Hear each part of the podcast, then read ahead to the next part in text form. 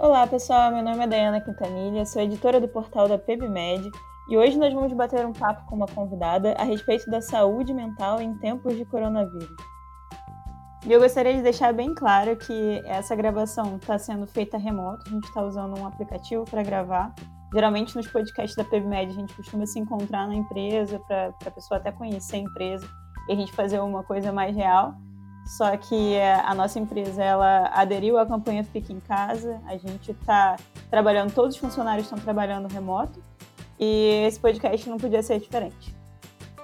E se tiver qualquer problema aí no áudio, perdoa a gente, porque a internet com todo mundo em casa está sobrecarregada.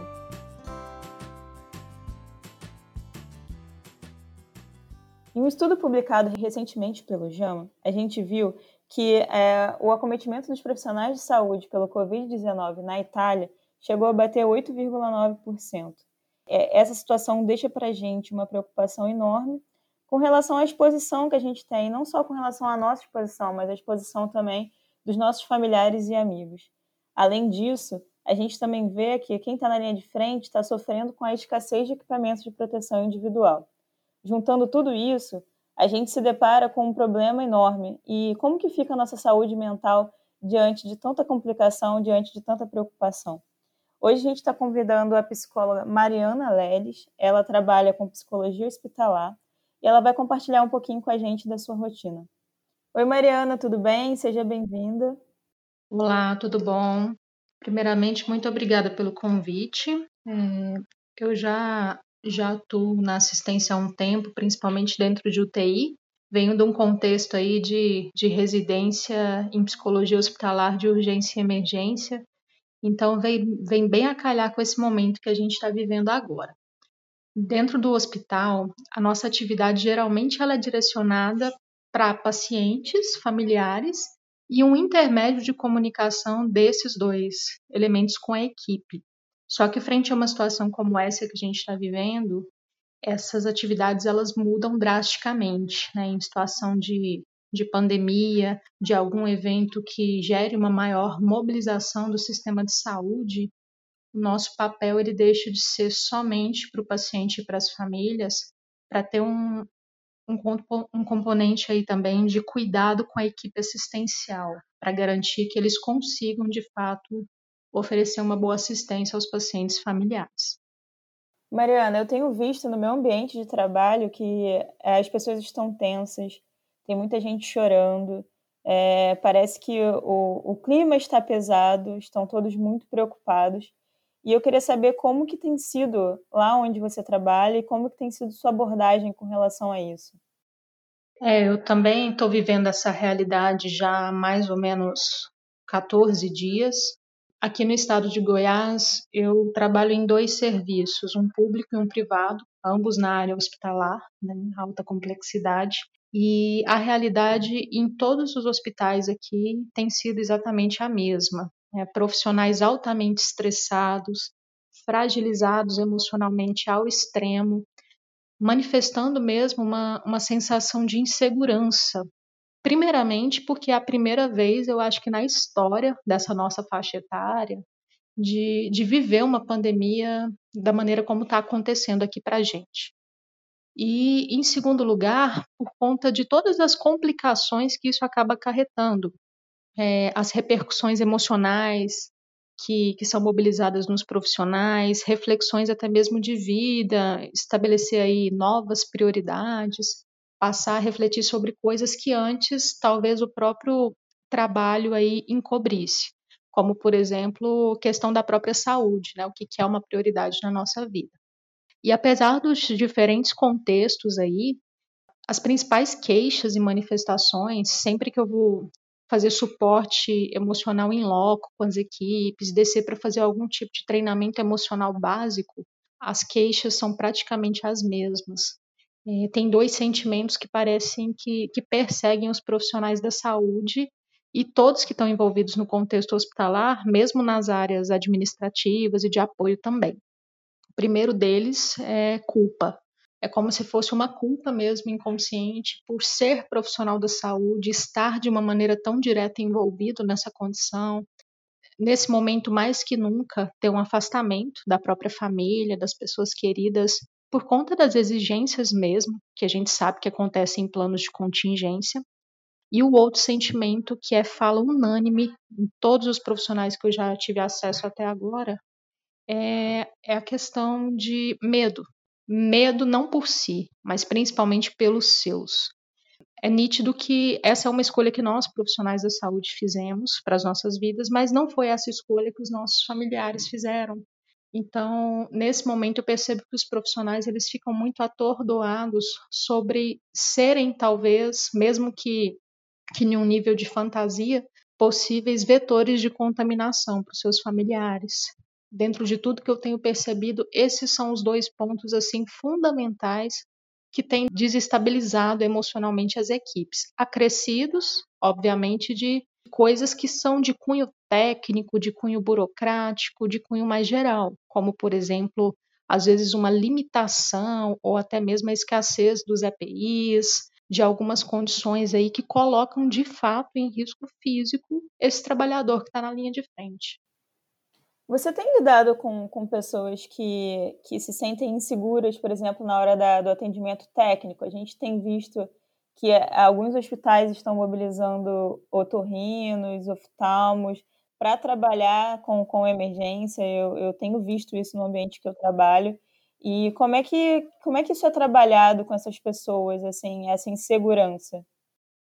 Sim, eu tenho enfrentado isso, principalmente é, para aquelas equipes que estão começando agora a entrar em contato com os pacientes de Covid. O que eu percebo é que muitas vezes o fator emocional ele é fortemente influenciado por questões pessoais, mas também por questões que são técnicas. No nosso dia a dia, a gente já faz quase que automaticamente os nossos, a nossa higiene pessoal, a nossa higiene de mãos. Sempre que vai atender um paciente, já bate o olho ali na placa de precaução e já se paramenta. Só que nesse momento é uma novidade. Então, mesmo nos serviços em que tem tudo disponível, que não está faltando nada, o que eu percebo é que as pessoas estão numa fase de adaptação. E tudo aquilo que é novo, que, que nos leva a ter, ter uma maior concentração, automaticamente gera uma insegurança, até que isso vira algo automático, né? E além disso, tem uma outra questão também, que eu acho que é bastante importante, às vezes a própria sintonia da equipe. Né? Aqui eu ainda não tive a experiência em nenhum desses dois, dessas duas instituições, de ter profissionais que são de outras áreas sendo recrutados, mas muito provavelmente isso vai chegar para a gente também, assim como tem chegado em outros países em outros estados.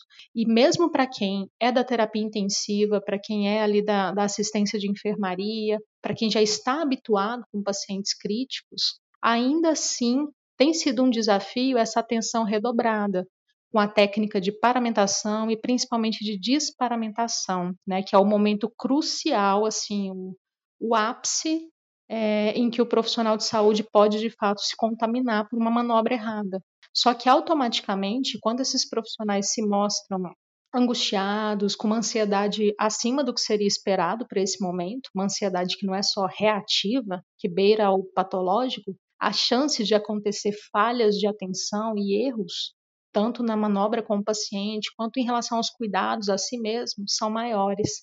Então, eu tenho buscado sensibilizar as equipes no sentido de que a gente precisa de, da união de alguns fatores para conseguir, nesse momento, enfrentar a nossa profissão de uma maneira um pouco mais tranquila, porque medo é natural e todos nós vamos ter. E, inclusive, ele é necessário porque ele nos protege de ter falhas, né? faz com que a gente tome mais cuidado. A primeira questão depende muito de orientação e de treinamento. E isso é algo que, inclusive, tem que ser trabalhado aí com uma parceria total da própria instituição, né? É preciso que esses, esses profissionais tenham treinamentos não só uma vez, não só por vídeo, como muitas instituições têm feito, mas que seja um treinamento em loco para checagem de compreensão, para ver se eles de fato estão fazendo corretamente. Isso faz parte da própria prevenção e da saúde do colaborador. O segundo ponto é realmente ter equipamentos suficientes para todos. O equipamento ele é de uso individual. Se ele for usado da maneira incorreta ou por um tempo mais prolongado do que o recomendado, é evidente que isso vai gerar prejuízos para o trabalhador. E para além disso, é um outro fator importante é como que a instituição conduz essa questão do cuidado mental de seus colaboradores.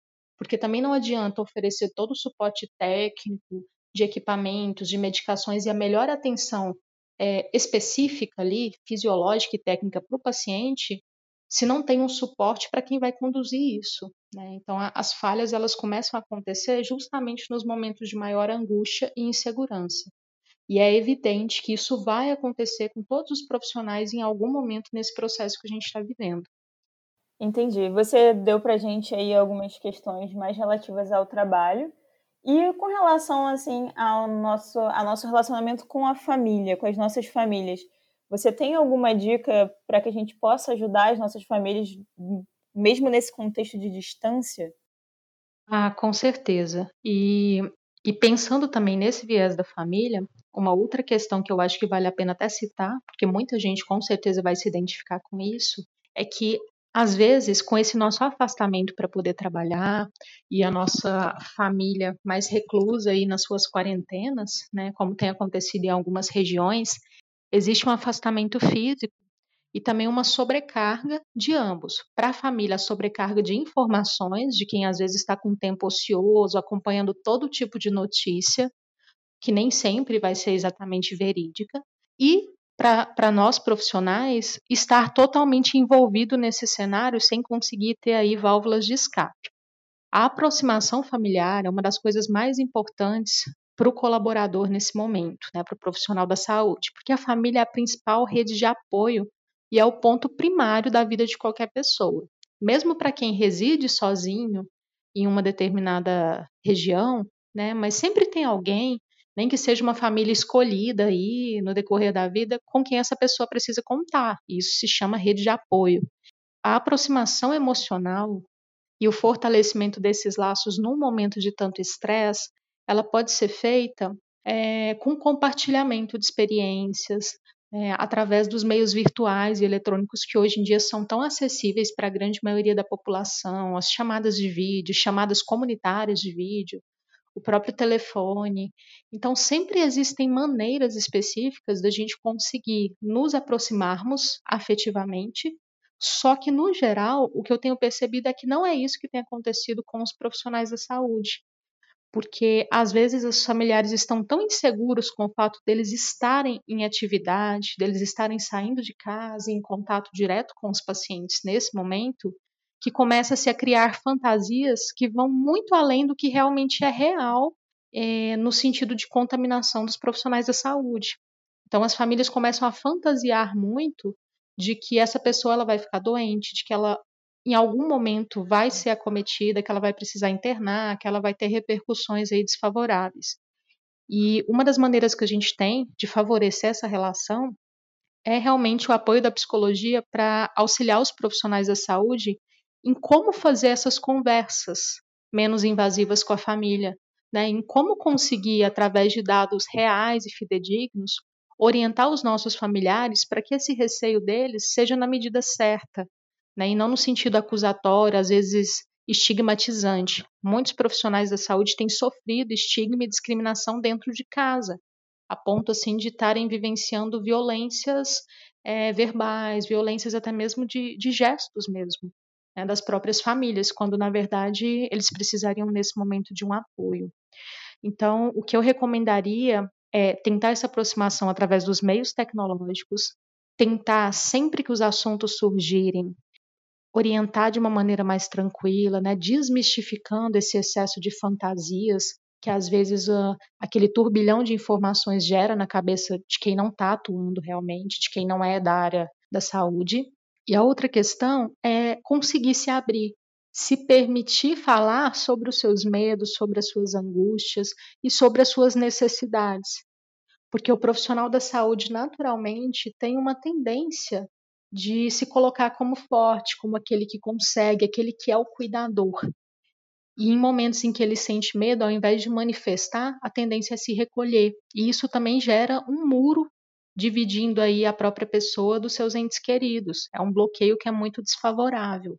E é por aí que a gente consegue ir contornando essa situação para poder reafirmar esses laços.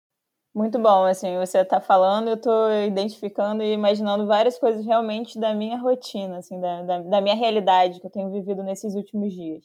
Bacana. E eu queria saber, assim, se você tem alguma dica assim para nossa organização da nossa rotina nesse novo contexto que a gente está. Que a gente agora vai ter uma carga horária excessiva de plantões. Como que a gente faz para conciliar isso com o nosso dia a dia, com a nossa vida, né, para a gente continuar vivendo alguma coisa? Sim, isso é um fator muito importante, porque no dia a dia, profissionais da saúde já costumam ter uma vida social bem restrita.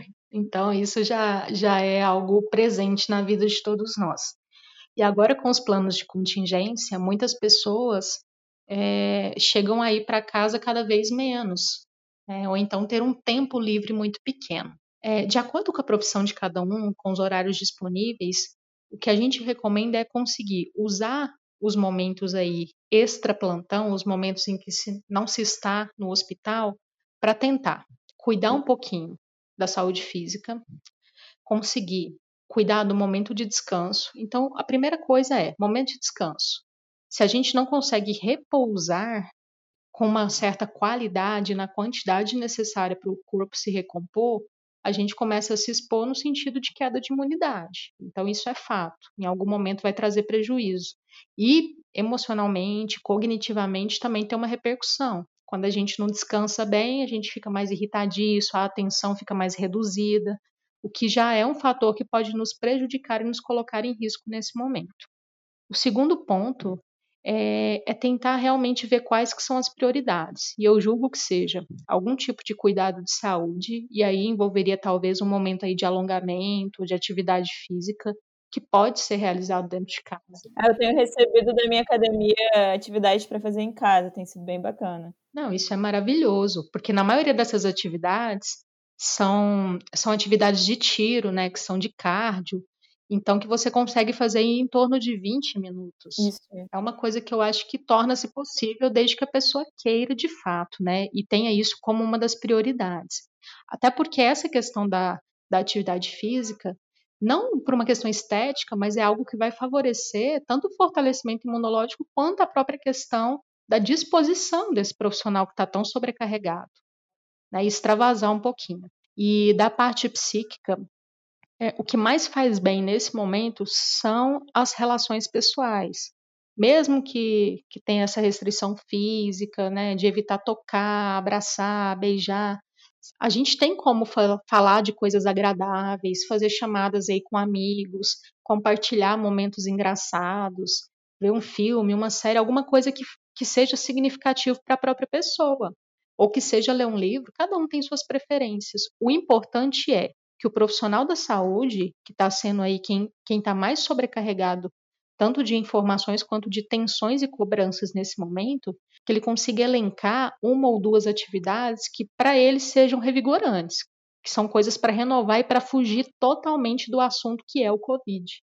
Então, saiu do plantão, já é às vezes no trânsito, no próprio trajeto para casa, e tentando desanuviar a cabeça, né? Tentando aí desligar o botão para conseguir buscar outros tipos de, de, de conversas, né, e tentar mobilizar, ao invés da tensão, sentimentos que sejam mais positivos. Uma outra questão também que ajuda bastante, e isso parece que muita gente tem, tem sido adepto, é, é interessante que a própria questão da solidariedade, né, de se sentir útil, de ajudar o próximo sem aquela tensão da obrigatoriedade, do estar sendo cobrado, é uma coisa muito positiva, porque gera uma, uma sensação de bem-estar, dispara hormônios aí que são essenciais também para a imunidade e para a sensação de que a gente está sendo útil e que está mais feliz.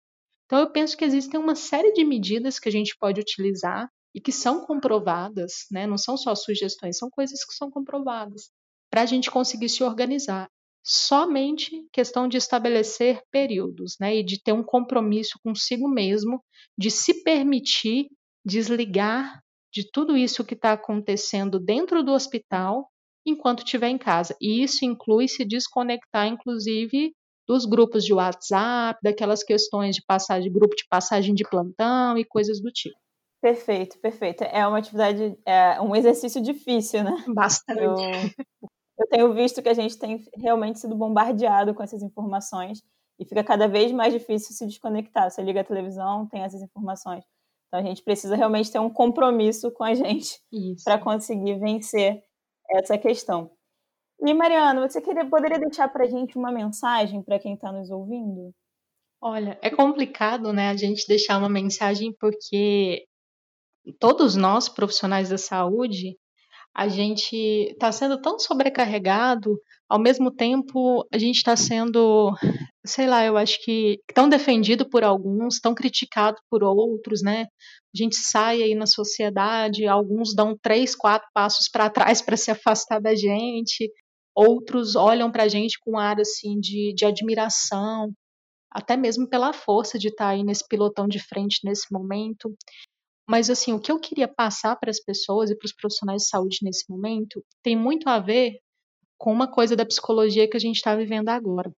Eu costumo brincar com os meus alunos de pós-graduação que a principal diferença que a gente tem na psicologia de emergência, que é referente ao hospital, ao pronto-socorro, que é muito do que eu tenho na minha formação, com a psicologia aí de desastres e catástrofes, que é praticamente o que a gente está fazendo hoje, né? É nisso que a gente está atuando pela mudança de atividades, é, uma das principais diferenças é justamente o que promove a união nesse momento.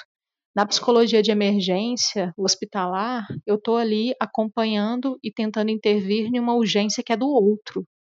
E nesse momento, na psicologia aí de, de emergências e catástrofes, que é a nossa abordagem frente a uma pandemia, a urgência do outro também é a minha. E eu acho que isso nos faz é, participantes aí de um mesmo barco, né? Nos coloca numa condição total de horizontalidade que muitos talvez nem tivessem refletido. E o que mais vai conseguir trazer satisfação e bem-estar para a gente nesse momento é justamente o pensamento coletivo. Individualismo não tira ninguém de pandemia. Então, mobilizar isso nas pessoas, essa reflexão sobre o próximo, né? sobre o quanto o meu comportamento e a minha conduta de resolução dessa minha urgência prejudica ou beneficia o meu próximo, que a gente está todo mundo no mesmo barco. Ótimo, Mariana, muito obrigada pela sua participação. É, tenho certeza que ajudou muita gente, assim como me ajudou. Estamos juntos, assim, você também é profissional da saúde, também está vivendo esse momento. E eu acredito muito no que você disse, que este é o momento da gente se unir e entender que nós estamos todos juntos e cada um conseguir acolher um pouco o outro. Eu acho que se todo mundo se acolher, a gente vai conseguir chegar juntos a algum lugar. Então é isso. Para quem está nos ouvindo, a PebMed tem disponibilizado vários meios de ajuda. Dentro do notebook, a parte de coronavírus está toda liberada para dar o suporte para vocês trabalharem da melhor forma possível. No portal, a gente tem a central de notícias do coronavírus para poder a gente colocar tudo que tem de mais confiável. Eu sei que vocês estão sendo bombardeados com um milhão de artigos todos os dias e é muita coisa para a gente ler. E a gente precisa ter um certo filtro disso tudo. A nossa central de coronavírus no portal da PBMed tem como objetivo trazer para vocês as informações mais confiáveis e as melhores informações. Então, fiquem ligados na gente, acompanhem o portal da PebMed, que é o pebmed.com.br. E até a próxima. Eu queria somente agradecer pelo convite, então. Convido também para entrarem lá mesmo no portal do coronavírus que eu tenho acompanhado. Tá, com certeza vai favorecer aí para conseguir não ser bombardeado de informações, mas ao mesmo tempo se atualizar com coisas que são fidedignas e úteis. Um beijo para todos e fiquem com Deus. Tchau, tchau.